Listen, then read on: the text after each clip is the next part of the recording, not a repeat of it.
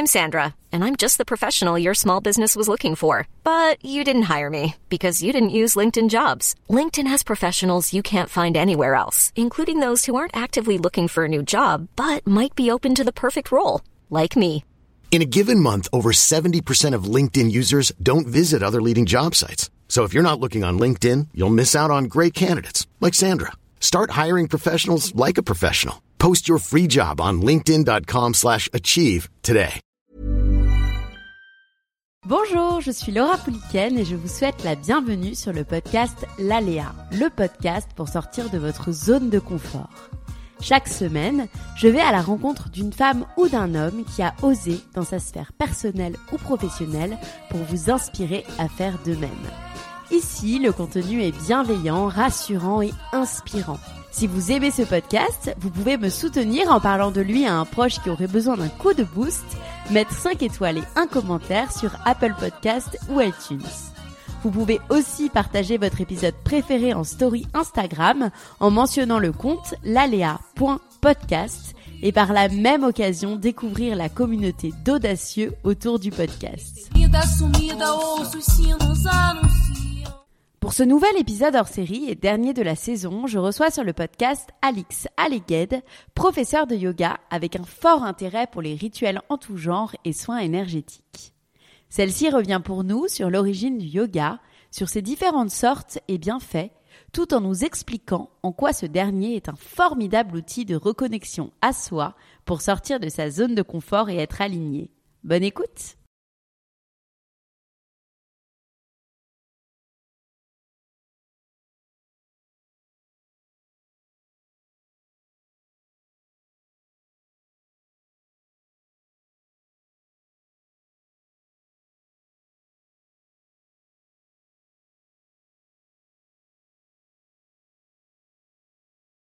Hello, Alix.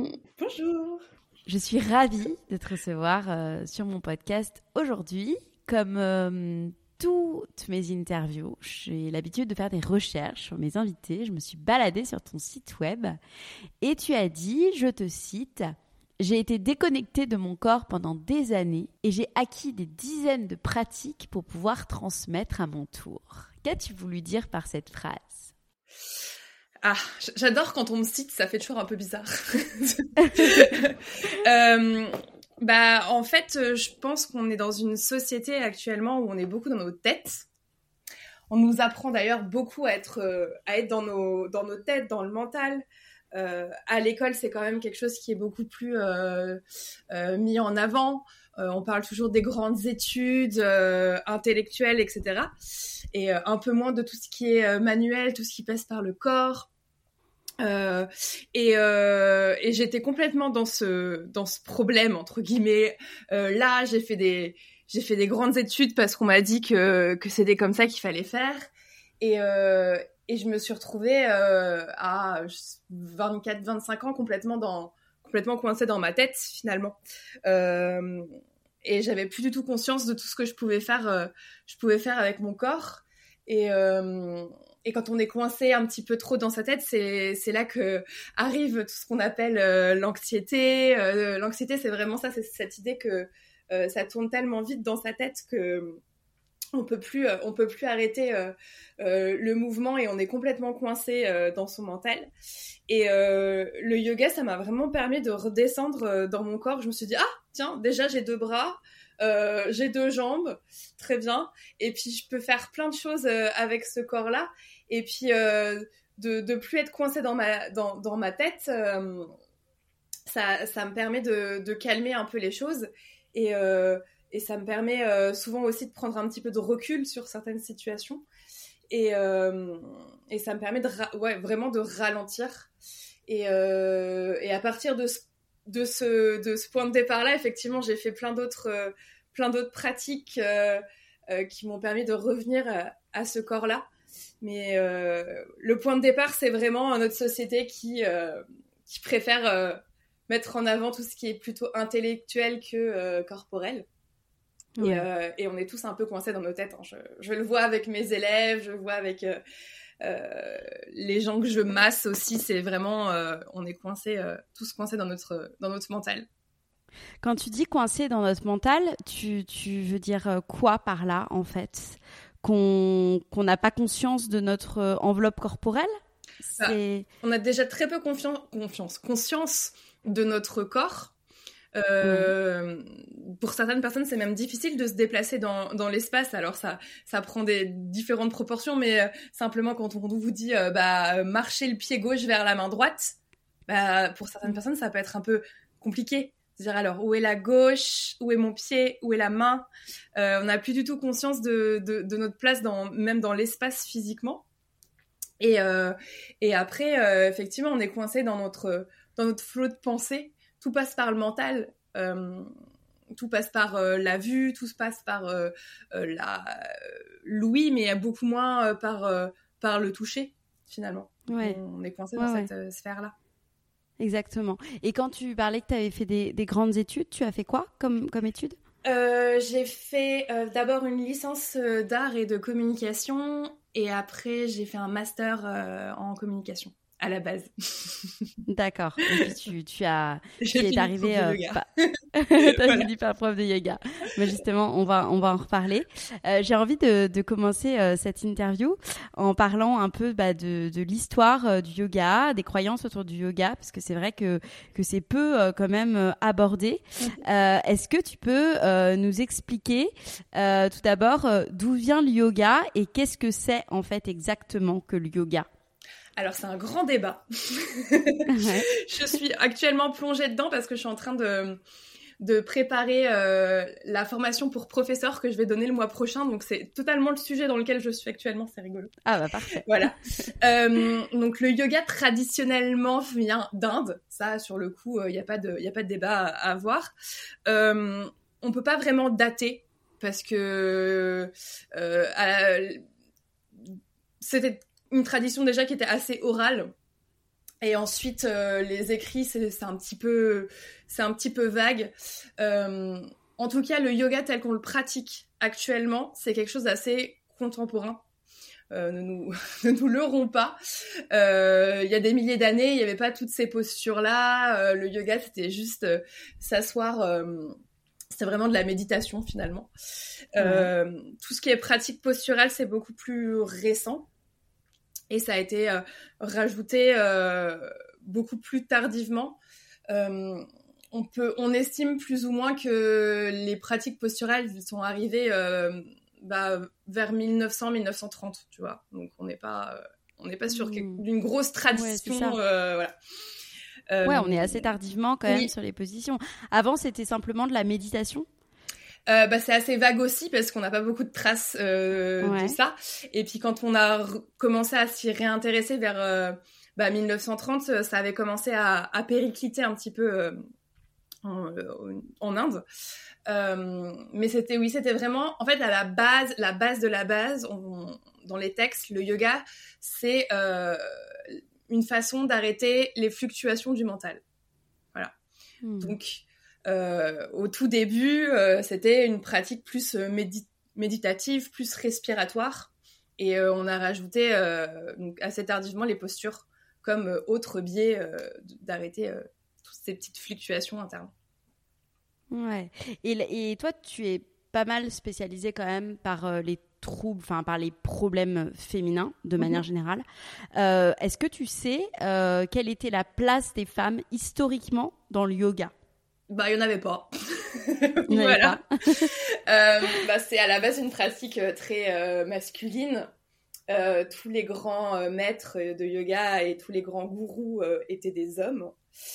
je crois que la première femme à avoir été autorisée déjà à, à prendre l'enseignement d'un grand maître yoga, c'est 1950-1960. Ah ouais, comme Voilà. Mmh. Et euh, je, et je crois que son, son autorisation, elle a bien galéré pour l'avoir. Et euh, à partir des années 60-70, euh, quand on a eu bah, la grosse démocratisation du yoga et que c'est passé aux États-Unis, etc., il y a eu plus de femmes.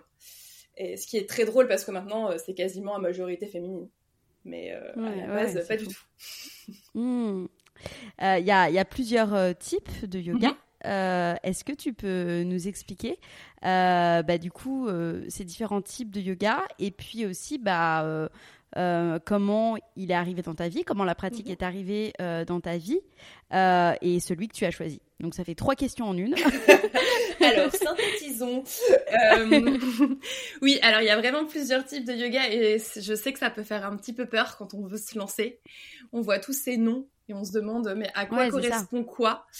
Euh, la façon la plus simple de, de, se débrouiller plus ou moins, c'est déjà de savoir qu'il y a des yogas qui sont plus dynamiques que d'autres. Donc, euh, il y avait des yogas qui vont être du coup un peu plus sportifs, si je peux dire, quand c'est dynamique, et d'autres qui vont être beaucoup plus doux et beaucoup plus calmes. Et déjà, quand on sait vers quoi on veut aller, est-ce qu'on a besoin de douceur ou est-ce qu'on a besoin d'énergie, ça peut nous orienter euh, vers l'un ou l'autre, euh, sachant qu'après, tout est complémentaire. Le yoga de base, on va dire l'ancêtre, le premier né, c'est le Hatha Yoga. C'est souvent celui dont mhm. on parle. Et euh, c'est un, yoga euh, bah, qui est entre le, qui est pas complètement doux, mais qui est pas complètement dynamique. Donc ça peut être aussi un bon point de départ. Euh, et de ce, de ce hatha yoga, on a créé d'autres pratiques de yoga qui sont plus dynamiques. Donc c'est les, globalement les mêmes postures, mais qu'on a été mettre dans des enchaînements qui sont plus, plus rapides, ou plus fluide.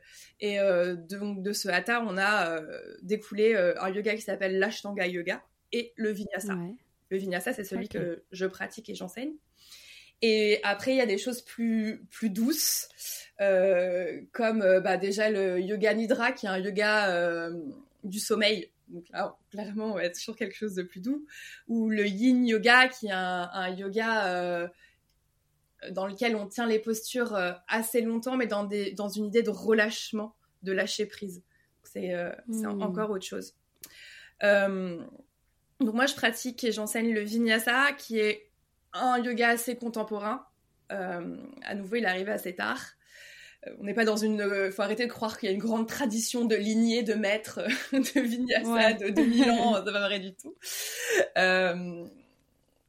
C'est d'ailleurs euh, très, euh, oui, très contemporain et très euh, américain, le vinyasa en vrai. et le vinyasa, c'est la, synchronis la synchronisation pardon, du souffle avec la posture. Donc normalement, on fait un mouvement, une respiration, ce qui fait que les choses, elles deviennent très mmh. vite très fluides. Et moi, ça m'a assez parlé au début puisque c'était un yoga qui semble des fois presque un peu chorégraphié et j'ai fait beaucoup de danse. Donc je me retrouvais euh, des petites euh, des petites bases et euh, souvent c'est un yoga par lequel les gens commencent parce que il semble assez il semble assez accessible, il semble assez adapté à, à, tout le monde et et on peut ne garder que la partie vraiment corporelle de de ce yoga là. pour les gens qui ont un peu plus de mal avec toute tout l'enrobage, euh, toute la partie spirituelle, on va dire. Euh, mais qu'il ne faut pas négliger quand même.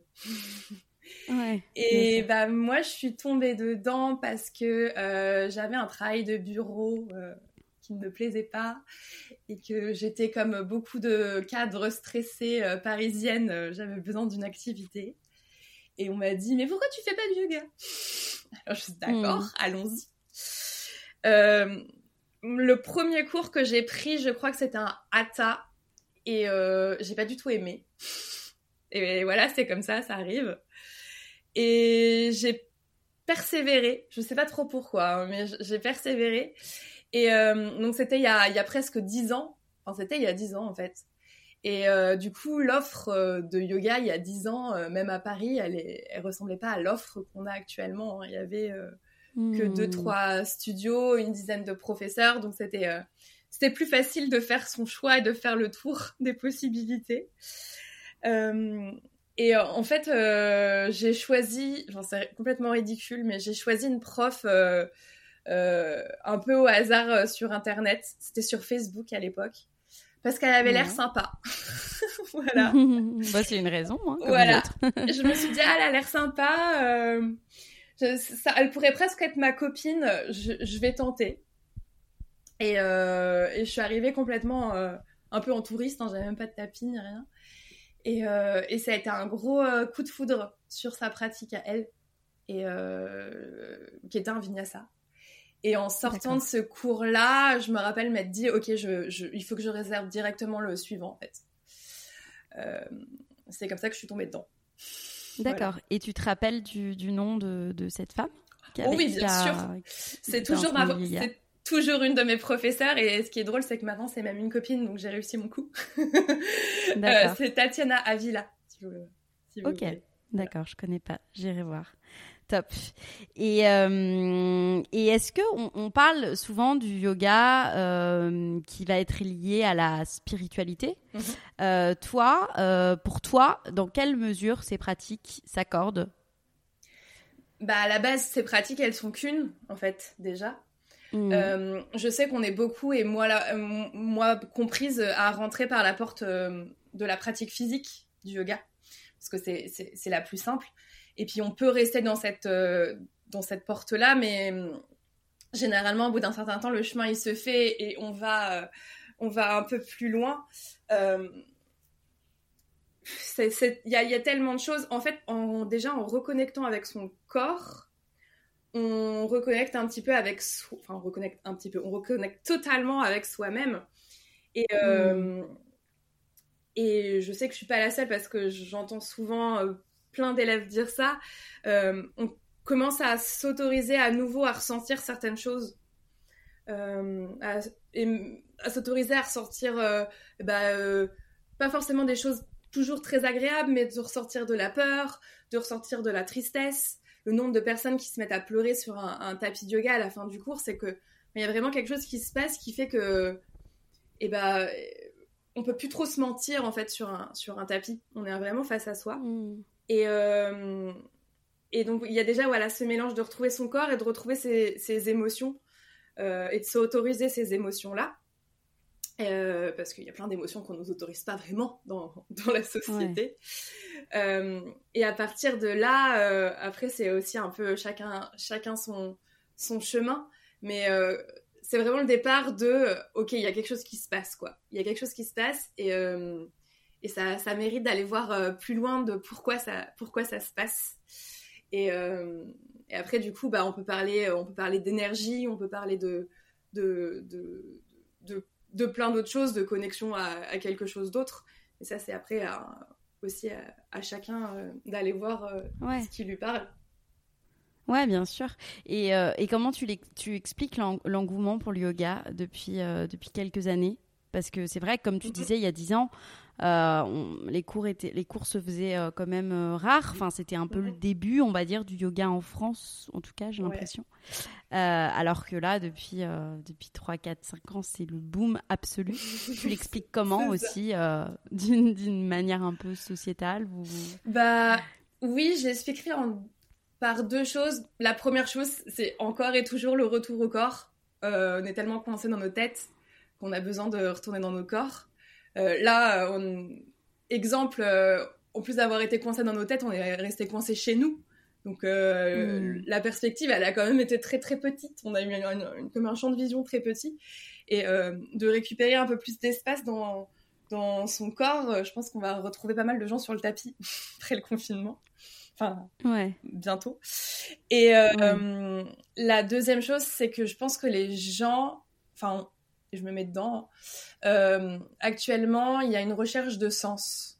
Parce que la société, enfin, il y a des choses tellement absurdes qui se passent euh, qu'on a besoin de, retrouver un sens à certaines choses.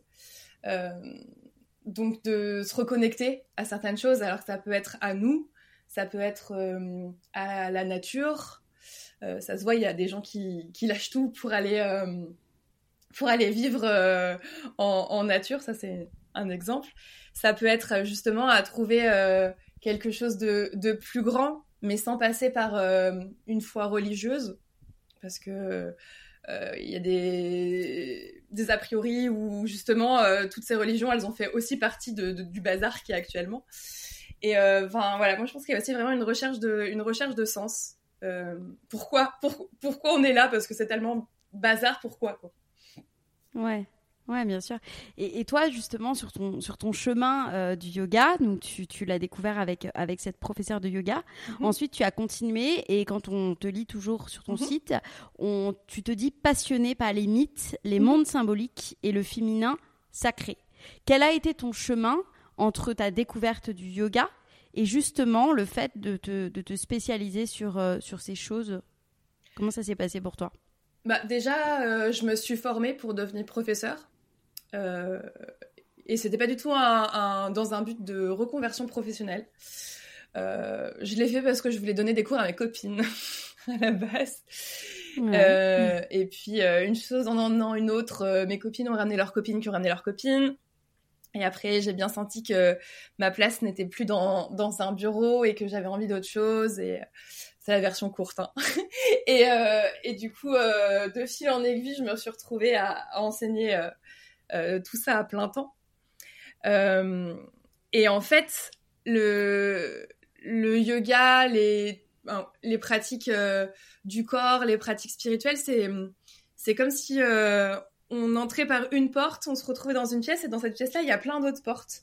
Et à partir du moment où on a commencé à explorer, on a envie d'explorer plein d'autres choses parce qu'on s'est rendu compte que on était capable de plein de choses euh, et qu'il y avait plein de que la route elle pouvait être très longue et qu'il pouvait y avoir plein de découvertes sur le chemin. Et euh, il y a aussi le fait que comme on s'est beaucoup reconnecté à soi-même, il y a plein de choses qui reviennent. Euh, par exemple, moi j'ai toujours été enfant fascinée et complètement happée par tout ce qui est mythes et légendes, contes, etc. Et, et en fait, bah, c'est quelque chose qui fait partie de mon enseignement et qui fait de ma partie de ma pratique euh, maintenant parce que maintenant je raconte des contes indiens qui ont complètement euh, rapport avec, euh, avec le, yoga par exemple. et puis, enfin voilà, on commence à, à, c'est comme si c'est comme dans un jeu vidéo, on commence à débloquer des niveaux au fur et à mesure. on gagne des niveaux, on gagne des, des expériences. Le petit bonhomme il, il, récupère un peu de vie et et ça donne tellement de perspectives qu'on a envie de se former à plein de choses ou de voir plein d'autres choses parce qu'on on, voit à quel point les choses elles sont vastes. C'est vraiment euh, hop mon mon, mon regard il, il, y a plein de place. Enfin la fenêtre euh, s'ouvre mmh. et euh, et du coup voilà du coup j'ai fait beaucoup de de découvertes de formations et en France ou à l'étranger? En France surtout en France? Avec euh, parfois des profs qui étaient euh, pas forcément français. Mais je, pour les formations, je suis restée, euh, je suis restée en France. pas par choix, mais c'est parce que ça s'est présenté comme ça, donc pourquoi pas. Ouais. voilà. D'accord.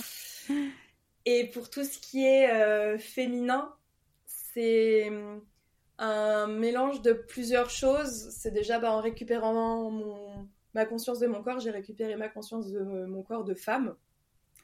Et mhm. euh, en parallèle de ça, euh, euh, j'ai. je pense que j'étais très. cette conscience du corps, elle a, elle a, débloqué une colère que beaucoup de femmes ont. Et beaucoup de colère face aux, bah, aux injustices féminine de, notre société. Euh, ma conscience féministe s'est rajoutée à tout ça et paf, ça, a fait, ça a fait ça. Et euh, en fait, j'ai eu envie de passer par le yoga pour aider euh, les femmes à se reconnecter à leur corps féminin, qui n'est pas mmh. forcément toujours très simple à appréhender parce que personne ne nous, ne nous l'explique et nous guide. Voilà. Mmh. Et justement, sur, tu parles de pouvoir du féminin. Mhm. Qu'est-ce que ça veut dire concrètement pour toi, le pouvoir du féminin? C'est très fort en fait comme terme. Oui. Bah, après, le mot pouvoir, euh, je sais que souvent on en a peur parce qu'il y a une, presque une sorte de connotation négative euh, qu'on a associée euh, à notre société, comme si le, avec la notion de pouvoir, on allait prendre le pouvoir sur les autres. Alors que, que pas du mhm. tout, on, récupère juste son, son propre pouvoir individuel. Euh, bah, le, le, le, pouvoir du féminin, euh, c'est euh, toute cette magie et toute, tout ce que nos corps de femmes font de bien pour nous et qu'on a complètement oublié ou à nouveau qu'on nous a pas pas forcément enseigné, alors que dans certaines sociétés où il y a à certaines époques c'était c'était totalement le cas. bah il y en a beau, il y a plein plein plein de choses à explorer, mais par exemple le, corps des femmes, je trouve que c'est un exemple assez assez probant. Le corps des femmes est complètement euh, lié avec euh, la nature. Euh, et dans le corps d'une femme, il y a exactement les mêmes cycles que dans le monde naturel. Hmm. Par exemple, le cycle menstruel a exactement les mêmes phases et la même durée. On sait que c'est pas toujours exactement à 1, 2, 3 jours près, mais voilà. que le cycle lunaire. On a les mêmes on a, les, on a quatre phases et euh, quatre énergies qui se retrouvent dans plein d'autres choses, qui se retrouvent euh, dans le cycle des saisons, euh, qui se retrouvent dans les quatre éléments. Enfin, voilà, la femme, elle est vraiment, depuis la nuit des temps, imbriquée dans... Elle est imbriquée dans, notre, dans notre terre, dans notre univers. Et, ça, on mm. nous a un peu appris à l'oublier. Et pour moi, c'est un... Mm. Au contraire, c'est un, un vrai pouvoir euh, ouais, et justement, ça, on va en parler. Il y a une partie de l'interview où j'ai vraiment envie mhm. qu'on creuse un peu ce sujet, donc on va se réserver. et, et, et, juste, je, aussi, je, comme tu parles beaucoup de féminin sacré, mhm. euh, qu'est-ce que tu, c'est quoi ta définition pour toi du féminin sacré? Bah, euh, pour définir ça, il faut reprendre le sens du mot sacré. Et le mot sacré, si, si on ouvre un dictionnaire, c'est plus ou moins la définition de quelque chose à laquelle on doit un respect absolu. Euh, hmm. Et le féminin, on a un petit peu oublié de le respecter. Le masculin aussi, hmm. hein, on le respecte pas comme il faut, mais on l'a quand même mis un peu plus en avant. Euh, donc le hmm. féminin sacré, c'est apporter le respect euh, que l'on doit à, notre, notre part d'énergie féminine, tout simplement. Voilà. Le yoga, pour qui, pourquoi? Euh, est-ce que euh, tu peux euh, me dire à qui s'adresse le yoga en fait aujourd'hui? Et est-ce qu'on peut le pratiquer à tout âge? Bah Justement, le, yoga s'adresse à tout le monde. C'est ça qui, qui est beau et c'est aussi sûrement pour ça que ça a autant de, de pratiquants. Euh, parce qu'on peut faire euh, du yoga euh, à l'école primaire et on peut faire du yoga en maison de retraite. Et entre-temps, on aura pu faire plein d'autres choses. alors bien sûr, on va adapter la pratique, parce que quand mmh. même, on va adapter la pratique, on va adapter le style de yoga. mais c'est possible de le faire à tout moment de la vie, quelle que soit l'énergie qu'on a, qu'on soit sportif ou pas, qu'on soit justement un homme, une femme ou autre. Enfin, voilà, y a, ça s'adapte à tout. Il y a une, une des grandes phrases euh, célèbres euh, dans le milieu du, yoga, c'est de dire que c'est pas euh, nous, le pratiquant, qui devons nous adapter à la posture, c'est la posture qui s'adapte au pratiquant. Hmm. Donc en fait, tout le monde. c'est ça qui est chouette. Et qu'est-ce que tu pourrais conseiller aux gens qui débutent et qui nous écoutent et qui sont pas forcément ouais souple ou enfin qui, qui ouais qui débute tout simplement avec le yoga? Oui, c'est vrai que j'avais j'avais oublié ce fameux mythe que euh, on ne peut pas faire de yoga euh, si on n'est pas souple. J'avais oublié ça. Euh, mmh. Voilà. Alors que c'est le contraire en fait. C'est le yoga qui apporte la souplesse. Si on arrive déjà souple, bon, ça, très bien, mais ça n'a pas énormément d'intérêt. C'est comme si on disait qu'on était trop sale pour prendre un bain. C'est un peu la même chose. Mm. Bah, euh, non, c'est justement en prenant un bain que tu vas être propre. Euh, donc pour commencer euh, une pratique, bah, c'est au début il faut il faut il faut fouiller un peu, j'ai envie de dire. Il faut regarder quel, faut essayer plusieurs choses. trouver quel style de yoga on a envie de pratiquer. Et en dehors du style, il y a aussi beaucoup la personnalité du, de l'enseignant qui, fait les choses. Euh, il y a des enseignants avec lesquels ça, ça match tout de suite, il y en a d'autres avec lesquels ça passe un peu moins. Euh, et puis ne pas hésiter à, euh, à mettre son ego un peu de côté et de prendre un cours débutant en fait. Je sais que les gens ils ont beaucoup de mal à faire ça et c'est pas grave du tout de prendre un, de prendre un cours débutant. Et, Et enfin, mon conseil, c'est souvent vraiment d'essayer et de réessayer. Si, si je sais pas, un cours de vinyasa, ça m'a pas plu, bah, pas forcément en déduire tout de suite que c'est le yoga en général qui me va pas. Euh, peut-être essayer un autre yoga, peut-être essayer, je sais pas, un hatha ou, même quelque chose de plus doux. Euh, et forcément, ça demande du coup un peu d'investissement parce qu'il il y a un petit tâtonnement. Et avec un peu de chance, ça, ça, sera tout de suite le bon. Ouais, et est-ce que tu penses que, que, tout le monde est capable d'aimer le yoga finalement? Bah. Euh, il y a, y a, une époque quand j'avais quand j'avais commencé à enseigner, j'avais j'avais un peu l'impression de prêcher ça euh, aux gens qui me disaient euh, ah, moi j'aime pas etc. Je leur disais mais si si si euh, essaye ou réessaye etc. Et en fait, je pense qu'on a le droit d'avoir la liberté de pas de pas accrocher, c'est pas grave, hmm. mais peut-être d'avoir tenté quand même avant de dire ça. ouais. Voilà. Toi, c'est quoi les, les, problématiques des personnes qui viennent faire tes cours de yoga? Enfin, s'il y a d'ailleurs des problématiques? Euh, bah ça, la première, c'est se faire du bien en fait, quel que soit, euh, ça, que ce soit dans son corps, que ce soit en, décrochant euh, pendant une heure de son quotidien. C'est vraiment comme si on était happé dans quelque chose, une sorte de d'expérience, de voyage, le mot qu'on veut mettre, durant une heure. Pendant une heure, notre cerveau, il est, il est plus dans notre to-do list, il est il est euh, sur, euh, sur ce qu'on est en train de faire. Et puis après, euh, basiquement, ça peut être aussi de, de, faire du bien à son corps, parce qu'un corps souple, c'est un corps qui va bien vieillir, c'est un corps qui se blesse moins, et c'est un corps en bonne santé aussi. Hmm. donc il y a aussi, aussi cette idée-là de, de, sentir un peu moins coincé dans son corps. Et, après, il peut y avoir aussi des problématiques bah, de, de, mal de dos, de, de blessures, etc., qui seront pas forcément euh, pour moi, on va dire pour un vinyasa, mais on peut toujours trouver un, yoga qui, euh, qui va faire du bien euh, à, tout ça. Mais hmm.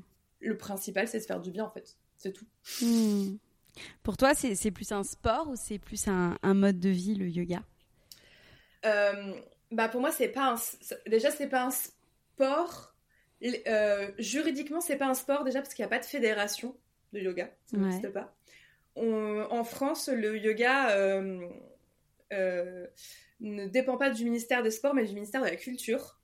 Voilà. On n'est déjà pas sur la même la même législation. Et il n'y a pas de notion de compétition qui pourrait y avoir dans un sport. Euh, d'être le meilleur ou d'être le meilleur par rapport à quelqu'un d'autre ou d'être le plus rapide, etc. Donc euh, pour moi c'est pas c'est pas un sport.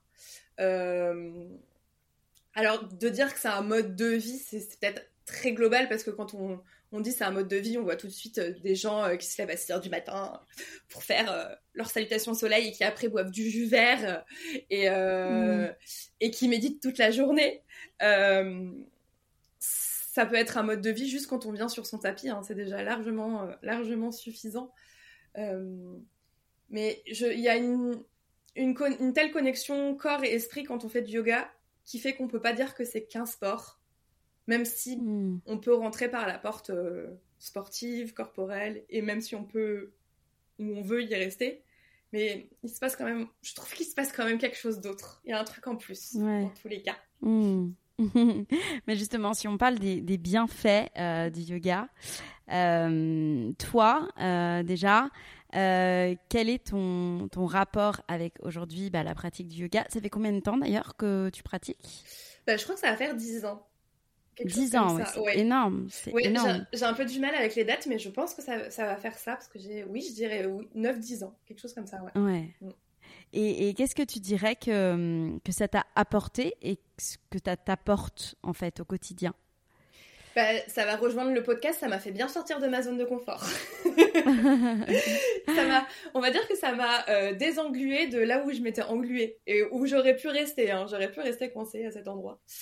Euh, ça m'a, bah, ça m'a déjà euh, redonné, bah, je l'ai déjà dit, mais la conscience de mon corps. Ça m'a redonné confiance en moi sur plein de choses où je me suis dit waouh mais je peux faire je peux faire ça de moi-même c'est fou hmm. euh, je peux me passionner pour quelque chose je peux y réussir enfin réussir. Je peux être fière de moi. C'est la seule compétition qu'il y a à avoir. À partir de là, déjà, ça m'a débloqué plein de choses. Bah, quand on a un peu plus confiance en soi, quand on est un peu plus fier, quand on est un peu plus à l'aise dans son corps, déjà, ça, ça débloque pas mal de choses. ça m'a redonné envie de faire d'autres sports. alors j'ai été un peu explorée, hein, pas forcément, j'y suis pas forcément restée, mais ça m'a donné un peu envie de bah, sortir de ma zone de confort à nouveau, de me dire ok, qu'est-ce qu'il y a d'autre, qu'est-ce que je peux faire d'autre?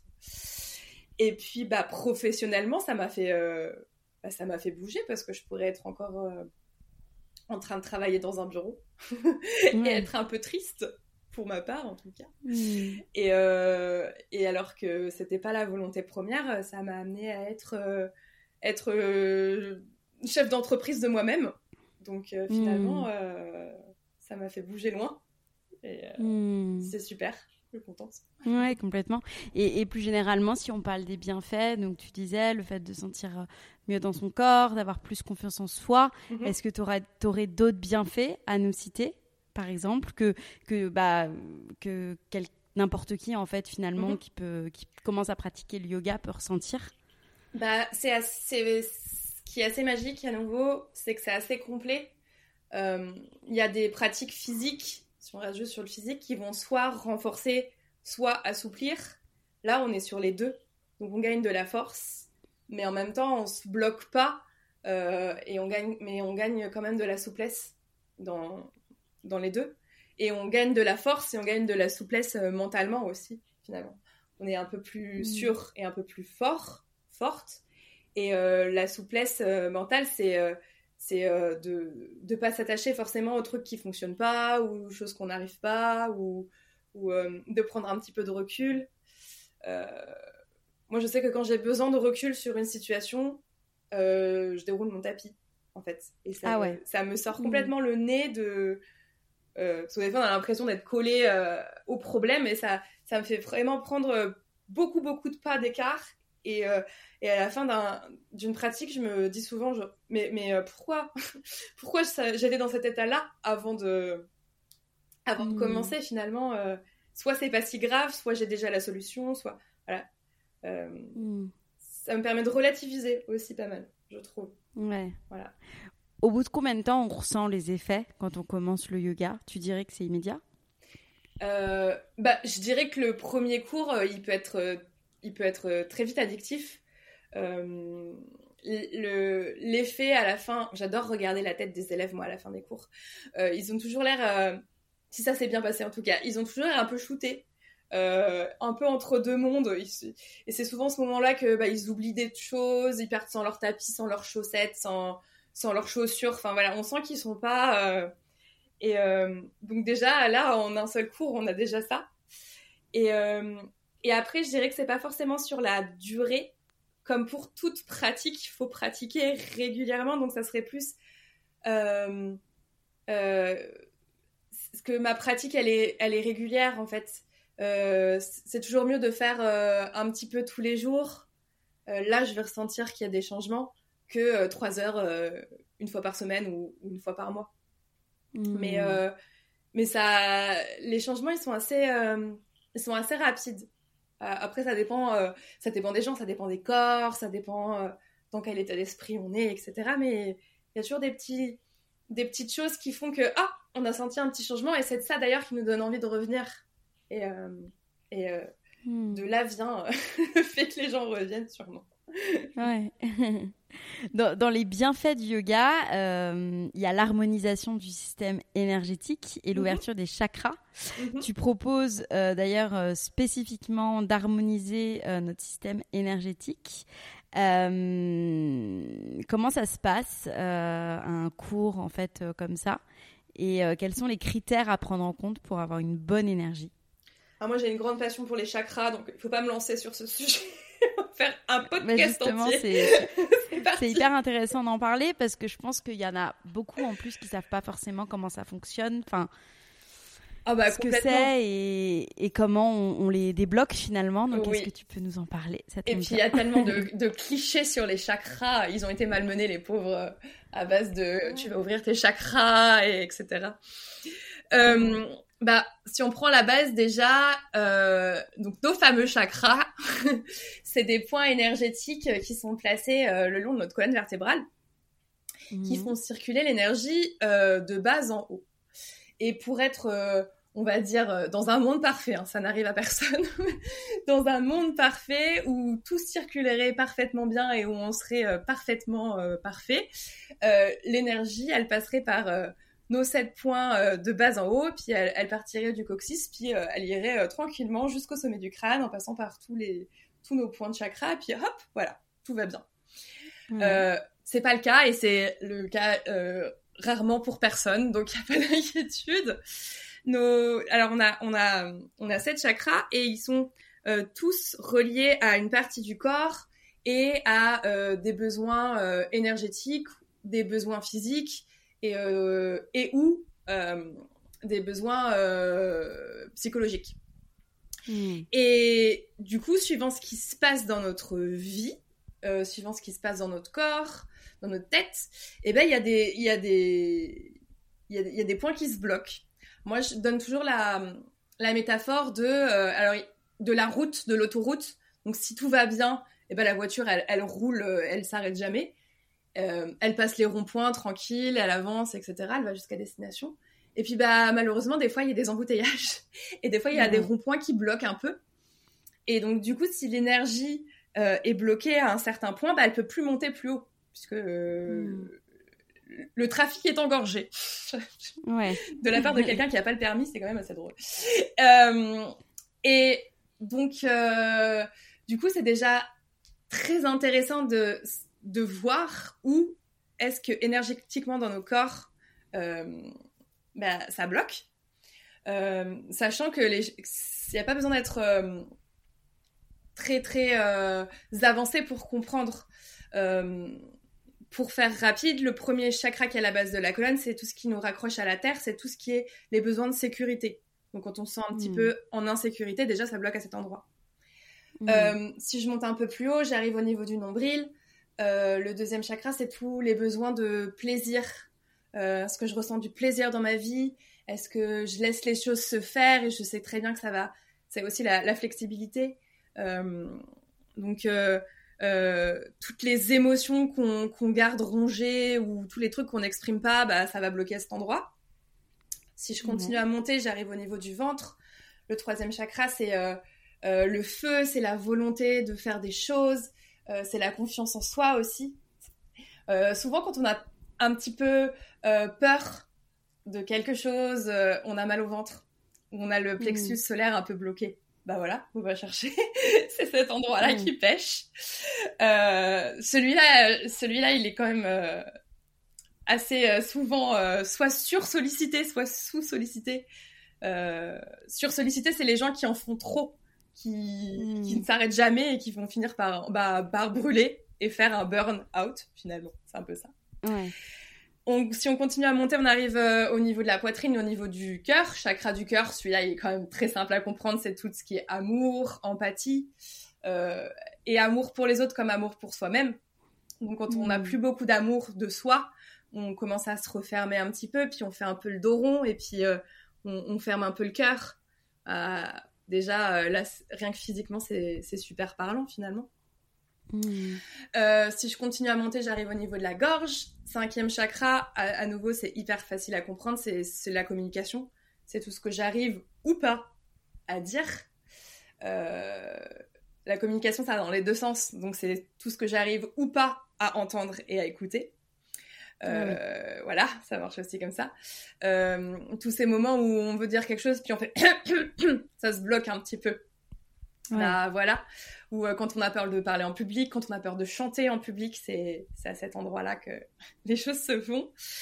Euh, il nous en reste deux. Après, les deux autres, ils sont plus du niveau spirituel. Donc l'avant-dernier, c'est le fameux troisième œil dont on parle souvent. Celui qui se trouve euh, juste entre les deux sourcils. Euh, c'est vraiment le siège de notre intuition. C'est est-ce que j'écoute euh, ma petite voix intérieure? Est-ce que je me fais confiance? Euh, Ou est-ce que je suis gouvernée au contraire que par l'action, que par le feu? Dans ce cas, c'est que c'est plus bas que ça fonctionne et c'est pas, c'est pas assez dans l'intuition. Et le dernier, il n'est pas toujours considéré parce qu'il est vraiment au sommet du crâne et il est, on considère même que c'est presque un peu à l'extérieur de soi, comme s'il flottait un petit peu au-dessus de notre tête. C'est la, la connexion avec tout ce qui est plus grand que nous. C'est un peu la spiritualité. Donc on met ce qu'on veut hein, derrière. Ce qui est plus grand que nous, ça peut être euh, euh, croire en l'univers, croire en un dieu quel qu'il soit, croire en soi. voilà, mais c'est hmm. savoir qu'il il y a des choses qui, qui nous échappent. Et ça, on, on sait bien d'ailleurs.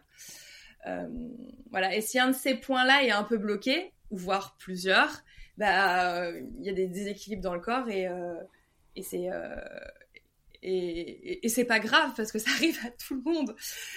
mais on peut on peut travailler à essayer de ramener soit un peu d'énergie, soit la faire redescendre dans ces dans ces points du corps là.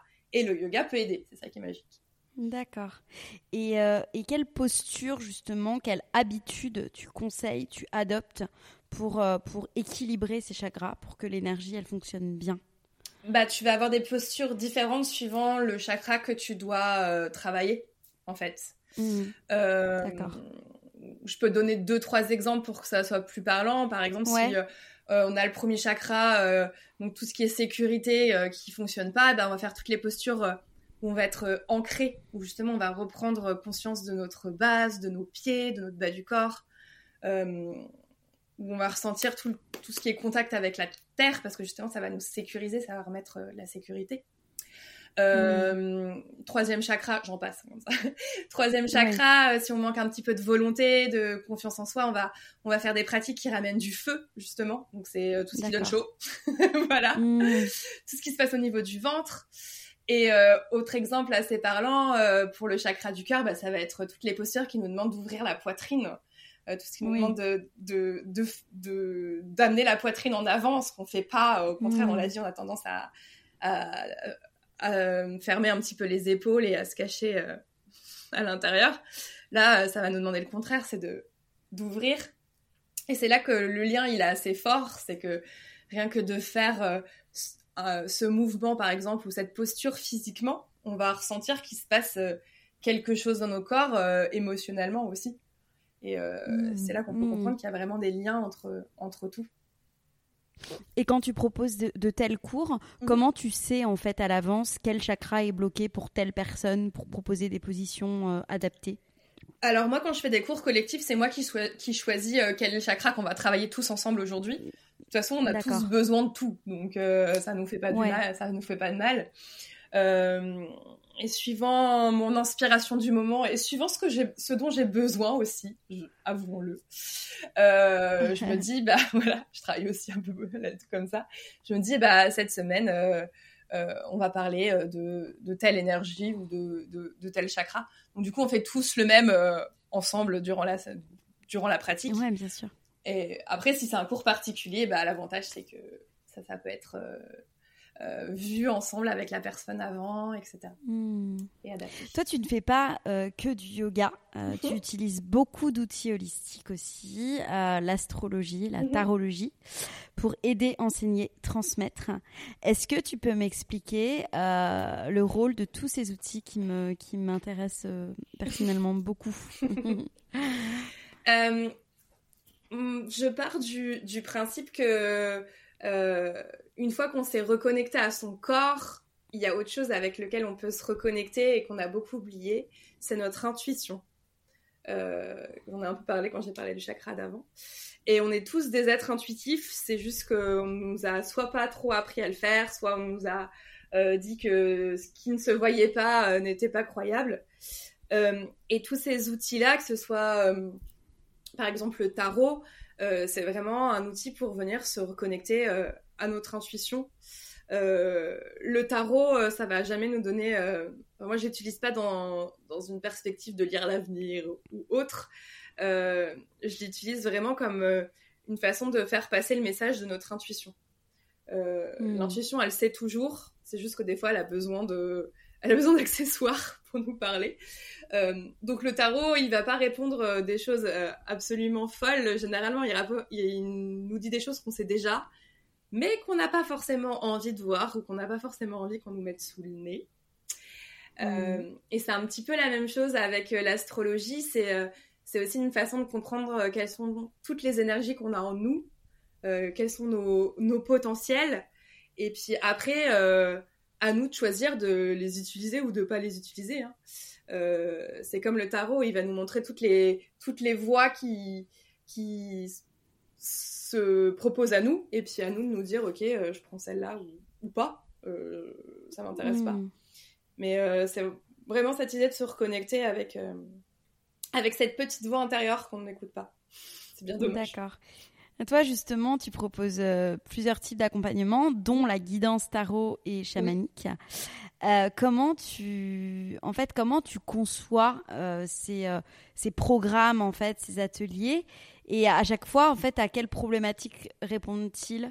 Enfin, ouais, c'est ça ma question. Et puis après, peut-être Comment ça se passe en fait concrètement quand quelqu'un vient de voir? Et par mhm. exemple il, va faire la guidance tarot et chamanique, à quoi il peut s'attendre? Euh, Bah en fait ça va être euh, finalement euh, je, vais venir j'ai besoin de ça parce que j'ai une question sur moi-même ou j'ai une interrogation sur moi-même etc. Et finalement moi en tant que euh, que accompagnante, je vais juste aider les gens à récupérer un message de leur intuition. Euh, hmm. Et que ce soit par euh, différentes voies, alors que ce soit par la voie des cartes, que ce soit par la voie du chamanisme qui est juste une canalisation énergétique en fait finalement, donc c'est pareil. Et c'est les gens qui qui viennent me voir, c'est souvent ça. Ils ont souvent des questions, euh, et c'est souvent des choses assez basiques. Euh, et, qu'on a tous des, des, questions de est-ce que je dois prendre le chemin 1 ou le chemin 2 euh, Est-ce que je dois me lancer dans ça ou dans ça Et finalement, on sait très bien, on a très bien la réponse. c'est juste qu'on se fait pas assez confiance pour, pour hmm. écouter la réponse et du coup, on a besoin que ça soit quelqu'un d'autre qui nous donne ce message-là. Mais moi, en tant qu'accompagnante, le, le message que je donne, c'est c'est euh, pas le mien. Enfin, c'est quelque chose qui était déjà à l'intérieur de, de la personne. Ouais. Euh, mm. Donc, souvent, les gens viennent avec des, des, des, questions, des interrogations. Ça peut être plus ou moins vague. Euh, ça, c'est en, tarot, il y a souvent une question derrière, ça c'est sûr. Et la, la, guidance chamanique, c'est le fait de se connecter un petit peu euh, aux énergies de l'autre. Euh, donc c'est comme si j'allais voir euh, chez quelqu'un comment il va énergétiquement finalement. Et après, bah, je, retransmets ça à la personne qui me l'a demandé. Euh, donc pour une guidance énergétique, ça va être justement de lui dire peut-être comme quel, quel, chakra est un peu bloqué ou où est-ce qu'il devrait faire attention ça peut être aussi de lui conseiller des outils qui pourraient lui faire du bien. Euh, hmm. Voilà, mais il n'y a, y a, rien de rien de magique, c'est déjà des, des choses euh, que les gens savent finalement avant de venir me voir. Mais, euh, mais, mais moi, je, je, je débloque l'accès, on va dire. D'accord. si on parle aussi un peu, un peu aussi euh, hygiène de vie, mhm. euh, c'est très important, voilà, aujourd'hui dans notre relation au corps, dans notre relation au yoga, euh, d'avoir une bonne hygiène de vie. Toi, qu'est-ce que le yoga en fait a changé par rapport à, toutes ces routines d'hygiène, que ce soit alimentation, que ce soit beauté, et quels sont les conseils que tu pourrais donner par rapport à ce sujet? Bah, le yoga, j'ai l'impression de dire toujours la même chose. Comme il nous fait récupérer notre corps, c'est toujours lui. il nous fait nous dire qu'il faut en prendre un peu plus soin. Euh, mm. Et c'est inconscient, hein, euh, globalement. Euh, donc, quand on a envie d'en prendre un peu plus soin, tout de suite, on, on change inconsciemment notre façon de manger ou notre façon d'en, de, de, de, nous maquiller ou de, de mettre de ce qu'on met sur nous, finalement. Euh, après, euh, il y a toujours le cliché effectivement du yogi qui mange euh, que des que des légumes et, et autres. moi, ma façon de prendre soin de moi, c'est de manger les choses qui me font plaisir, par exemple. Mmh. Donc, je, je n'ai pas une alimentation complètement complètement végétarienne, par exemple, mais je tout ce que je mange, je, je le mange en, on va dire en conscience. J'ai conscience de, ce que je mange quand je le mange. Donc j'ai conscience que peut-être un repas ne sera fait que de gras. Et tant pis si ça me fait plaisir, et ben, je le mange, mais j'ai conscience que je n'ai mangé que du gras. Et que peut-être après, bah, je vais devoir... Euh, euh, et, du... Enfin, oui, j'ai conscience que j'ai mangé que du gras, et tout de suite, mon corps me... Comme je suis très à l'écoute de mon corps, tout de suite, mon corps me le, rappelle, et, euh, et j'ai pas besoin de me forcer pour rééquilibrer derrière, en fait, parce que je sens très bien que j'en ai mmh. besoin. Donc c'est comme si euh, j'avais euh, un accès euh, direct à une conversation avec avec mon corps en fait. On, se communique beaucoup l'un avec l'autre. et, et du coup c'est beaucoup plus facile de savoir ce dont il a besoin au moment où on en a besoin. Et, et comme c'est bah, c'est toujours cette notion de sacré aussi, c'est de de remettre un petit peu de, de conscience et de d'en prendre soin. Donc on a par exemple, plus envie de mettre n'importe quoi sur sa peau ou, euh, euh, ou plus envie de, bah, de manger euh, des fois n'importe quoi. Enfin, voilà. Donc, hmm. donc par l'alimentation, moi, ça passe vraiment en, en, faisant plaisir et en étant dans, dans l'équilibre. Enfin, voilà, il peut y avoir un excès dans un sens, c'est pas grave, on le rééquilibrera. et puis après, je sais que pour tout ce qui est euh, cosmétiques et autres, euh, je fais euh, très de plus en plus attention à, aller vers des choses qui sont complètement naturelles parce que à nouveau, comme j'ai un accès direct à une conversation avec mon corps, maintenant, de toute façon, dès que je mets quelque chose qui, qui l'est un petit peu moins de naturel, j'ai des réactions ah compliquées. voilà. C'est vrai. Ouais. Hmm. Et euh, comme s'il me disait, ok, euh, non, là, ça, ça c'est pas bon pour toi. Euh, hmm. Donc, voilà, finalement, c'est un, pas inconsciemment, mais ça va de soi, finalement, au bout d'un moment. Quand on avance sur ce hmm. chemin-là, ça va de soi de, de l'étendre à d'autres habitudes, mais sans s'y forcer, en fait, finalement. Euh, j'ai envie d'aborder aussi avec toi la partie euh, bah, sur laquelle tu, te spécialises aussi pas mal, c'est justement la femme, mhm. euh, le féminin sacré. les femmes, elles peuvent, elles peuvent se sentir souvent très mal, souffrir physiquement, psychologiquement, quand les hormones en fait elles prennent le dessus.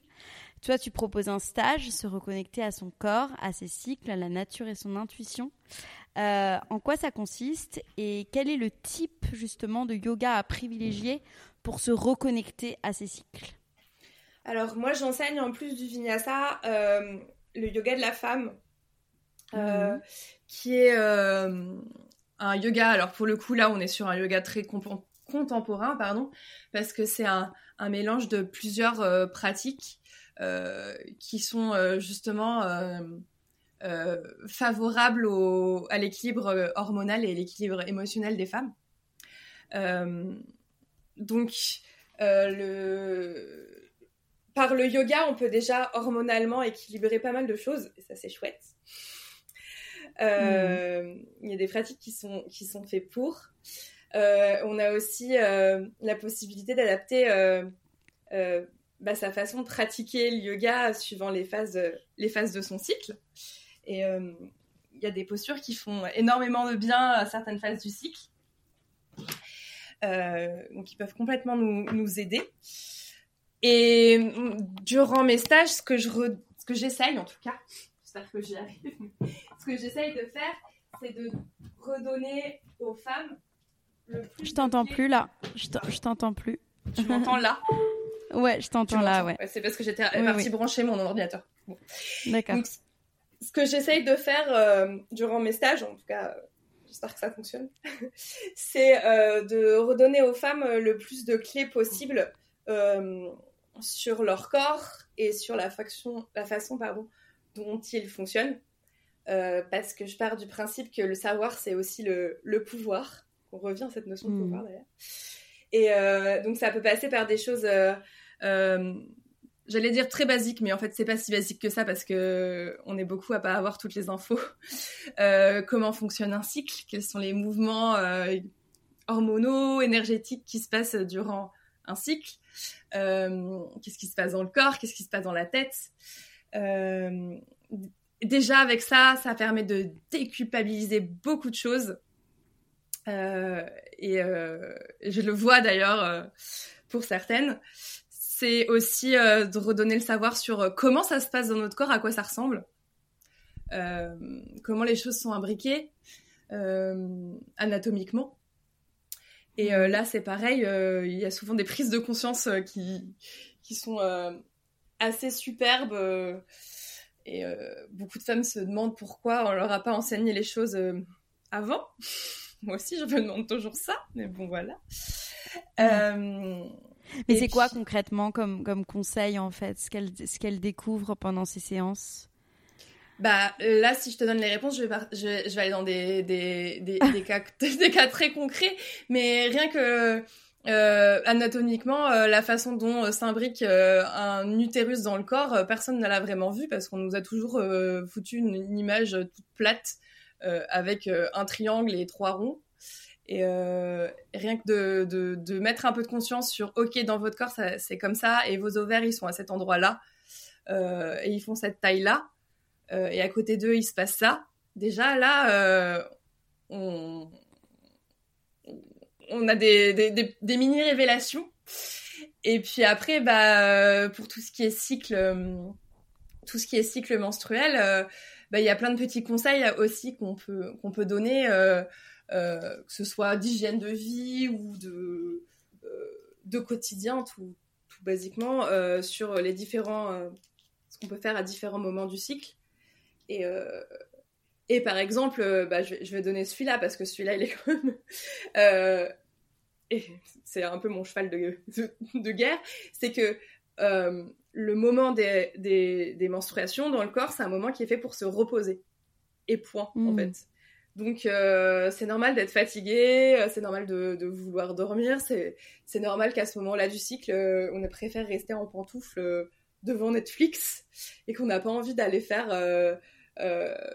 mille interactions sociales et qu'on a envie de rester toute seule. C'est totalement normal.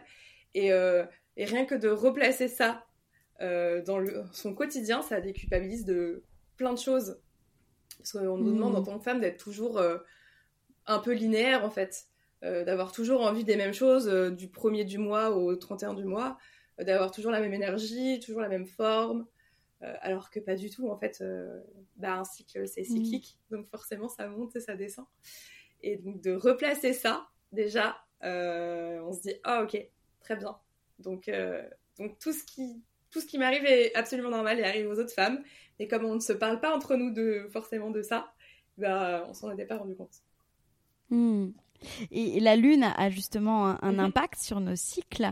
Euh, tout à l'heure, tu parlais des, aussi de quatre lunes, je crois. Ou, euh, quatre phases de la Lune, ouais, c'est ça. Quatre, phases de la Lune. Est-ce que tu peux un peu nous parler de tout ça et aussi pourquoi euh, il y a beaucoup plus de naissances les nuits de pleine lune. Enfin, un peu nous parler de la femme et de la lune en fait. bah oui, avec plaisir. Bah, ce qui est euh, superbe, c'est que les, effectivement, le cycle de la lune dure en théorie le même temps que le cycle des menstruations, soit 28 jours. Donc, à nouveau, ça c'est très théorique pour le cycle des menstruations. Mais en tout cas, euh, il y a quatre phases qui ont toutes les quatre la même énergie que les quatre phases du cycle menstruel. Donc on a les mêmes montées d'énergie et les mêmes descentes euh, d'énergie. Donc en fait, euh, une femme par exemple qui n'aurait plus de cycle, elle pourrait, de cycle menstruel, elle pourrait se dire ok bah je vais prendre les énergies du cycle de la lune et, euh, elle retrouverait, elle retrouverait finalement des cycles. enfin en tout cas les énergies de ce cycle là. Mm. Alors après, effectivement, il y a plein de, euh, de, de, contes et légendes, j'ai envie de dire, sur, la, sur cette fameuse pleine lune. Euh, la pleine lune, c'est euh, le moment du cycle lunaire où l'énergie, elle est la plus haute. C'est pour ça que c'est le moment où on voit la lune en très grand et en très lumineuse. Si on prenait cette phase et qu'on la mettait dans le cycle menstruel, c'est la phase de l'ovulation. Donc c'est le moment où, mmh. voilà, l'énergie, elle, elle est à son apogée. Et donc, euh, qui dit euh, beaucoup d'énergie et beaucoup d'énergie haute, fait que effectivement, ça peut se ressentir dans les comportements des gens qui parfois sont un peu plus énervés en pleine lune. on a aussi parfois un peu plus de mal à dormir. simplement parce que si on met l'énergie haute et vive de cette pleine lune sur l'énergie de quelqu'un qui est peut-être déjà à ce moment-là un peu haute, bah là, euh, voilà, on est, euh, on est sur quelqu'un qui va pas dormir. Euh, donc il y a plein de, il y a plein de, il y a plein de choses qui se passent à la, à, la pleine lune. pour pour l'anecdote, il n'y a pas que nous qui sommes en, en montée d'énergie à la pleine lune, il y a aussi les végétaux euh, la sève des arbres, elle monte durant, euh, euh, durant le cycle lunaire, elle est le plus haut possible à la pleine lune, par exemple. Mmh. Après, elle redescend. Mmh. Donc, ça, elle fait comme nous.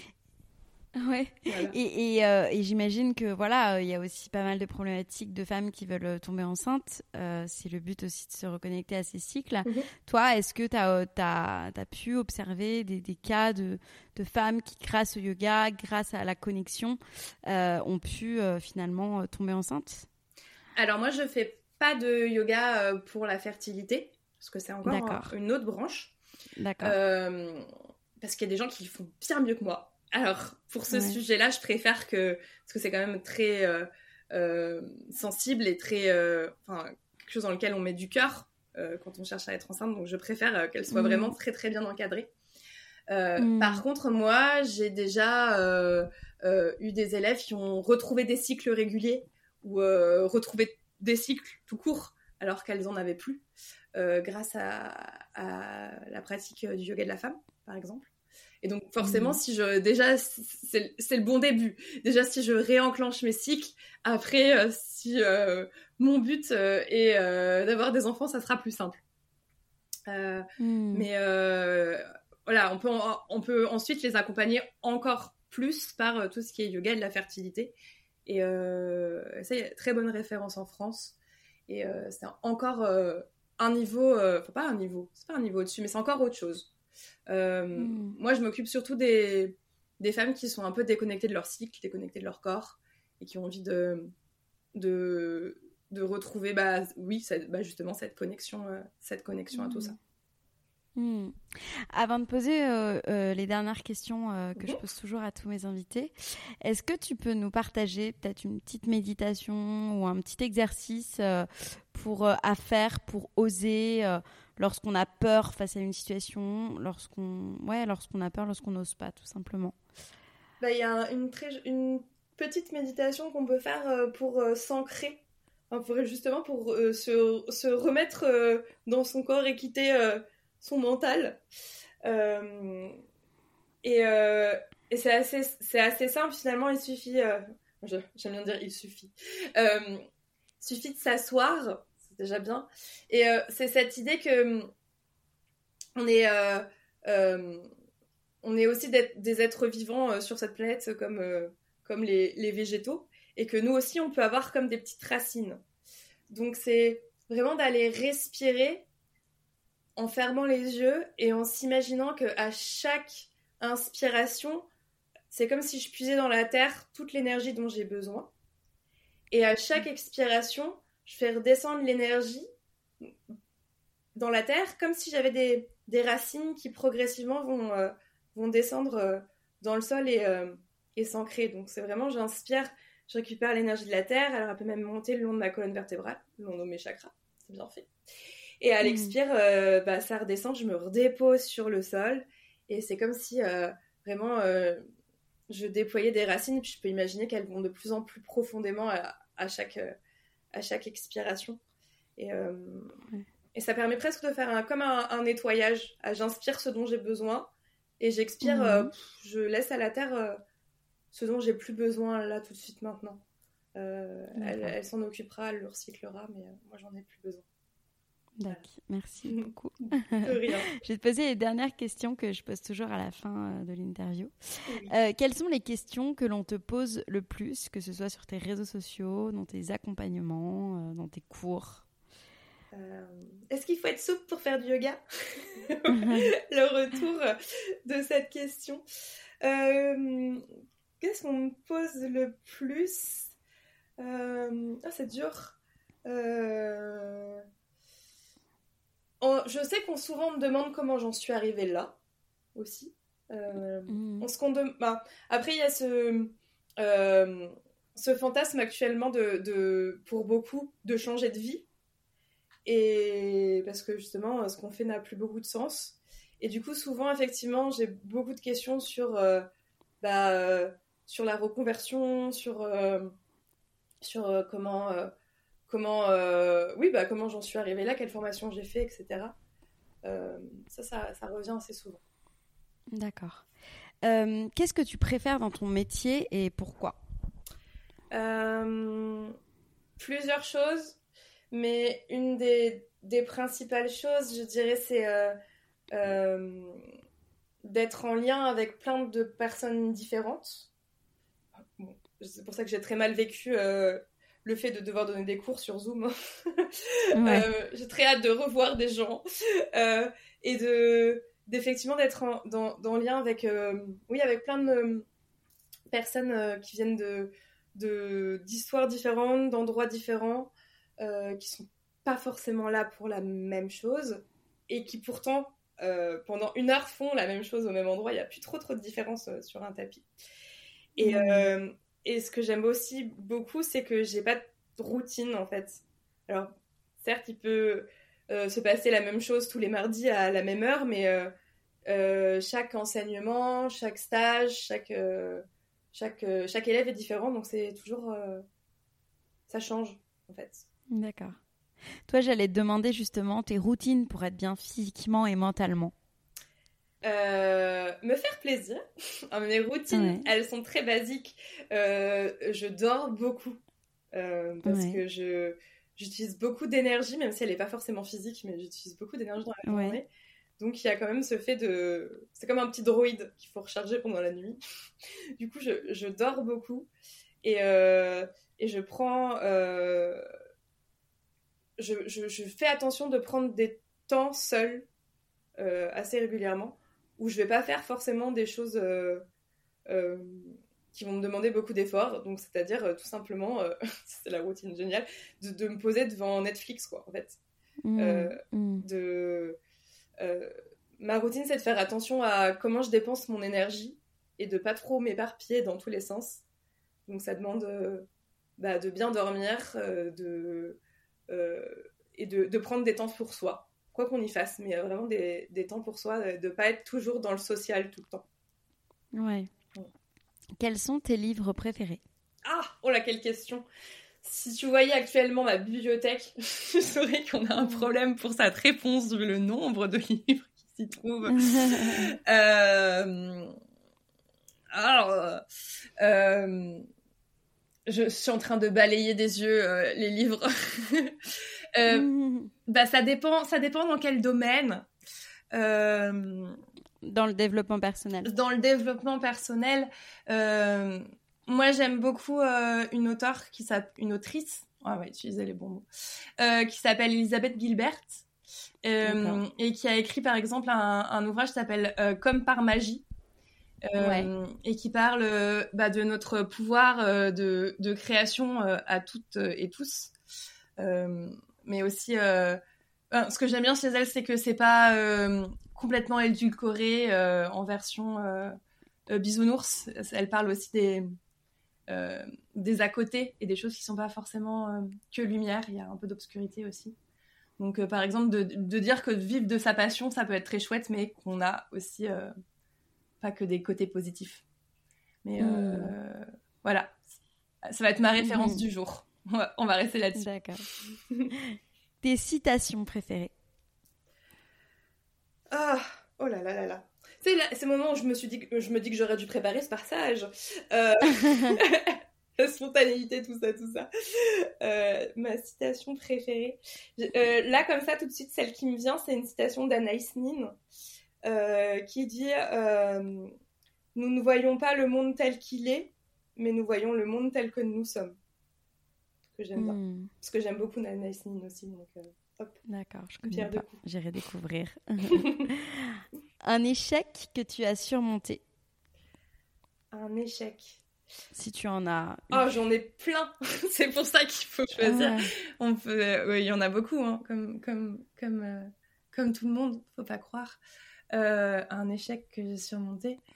Euh, bah hum, après, le truc c'est que a posteriori, j'ai tendance à plus voir les choses comme un échec. J'ai tendance à me dire que euh, ça a peut-être raté, mais c'était pour une bonne raison et que ça m'a emmené sur une autre voie. Donc, euh. Euh, j'ai des, des périodes qui sont plus sombres, j'ai des périodes où ça rate, mais est-ce qu'il y a vraiment des gros échecs? Heureusement d'ailleurs, tiens. non. Mais après, dans le, dans le milieu du yoga, on est on n'est pas sur euh, un, emploi un emploi très stable non plus. Euh, donc c'est assez facile euh, de, du jour au lendemain de, perdre ses cours parce qu'on reste auto-entrepreneur. Mmh. Donc dans les échecs que j'ai eus, c'est par exemple de, me retrouver du jour au lendemain avec, je sais pas, 6 ou 7 cours en moins. Mais en même temps, sur le coup, ça m'a paru être un échec terrible, mais euh, ça a amené de l'espace pour quelque chose d'autre après. Donc, voilà, moi, mm. je. L'échec, je. Voilà. Mm. On reconstruit derrière. D'accord. Et ma dernière question, qui est ma question rituelle du podcast, qui est une question qui n'est pas du tout facile. Euh, ta définition, ta définition du risque et selon toi, les risques nécessaires pour vivre pleinement? Ah ah Très bien, très bien. Euh, ma définition du risque. Euh, la définition du risque, c'est c'est euh, de sortir de sa zone de confort, mais en écoutant son intuition qui nous dit que c'est quand même là qu'il faut aller. Hmm. parce que le risque, c'est sortir de sa zone de confort, c'est d'aller à un endroit où, où qu'on connaît pas, dans l'inconnu, etc., quel que soit l'immensité ou pas de sa zone de confort.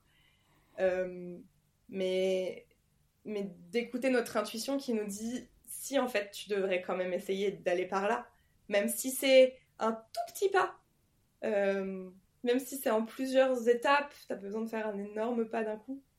Euh, va juste voir ce qui se passe et puis, puis au pire si ça marche pas, tu reviendras te cacher dans ta zone de confort, c'est pas grave. Ouais.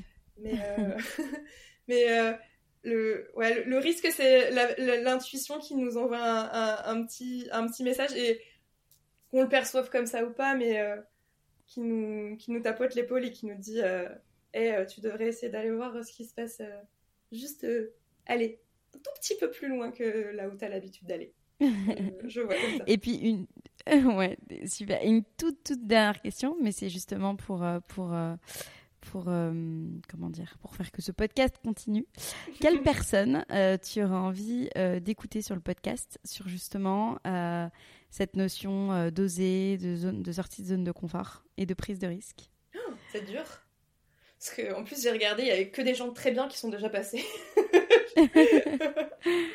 Une personne qui t'inspire, que tu as envie d'entendre, tout simplement. Euh, bah, J'y pense parce que j'ai son livre sous les yeux, mais euh, peut-être que j'y pensé même s'il n'y avait pas son livre sous les yeux. Euh, c'est une, une, autrice qui s'appelle Maureen Wingrove, dont je viens de lire le livre qui est sorti il n'y a pas longtemps. Et, euh, et c'est son premier roman, donc c'est quand même la première fois qu'elle ose écrire autre chose que de la bande dessinée, donc il y a une prise de risque. Et c'est le premier, c'est l'histoire de comment euh, pendant euh, cinq jours, je crois. Elle est partie toute seule euh, dans une abbaye en Bretagne pour faire le point sur sa propre vie. D'accord. En tout cas, en matière de prise, en, matière de, pied dans l'inconnu, ouais, je pense qu'on est pas mal. Et le livre est superbe en plus. D'accord. Bon bah super. Je vais la contacter. Chouette. Génial. Bah, merci beaucoup, Alix, pour tout, pour tout ça. Bah, avec grand plaisir. Merci beaucoup. merci. À bientôt. À bientôt. Vous venez d'écouter l'Aléa.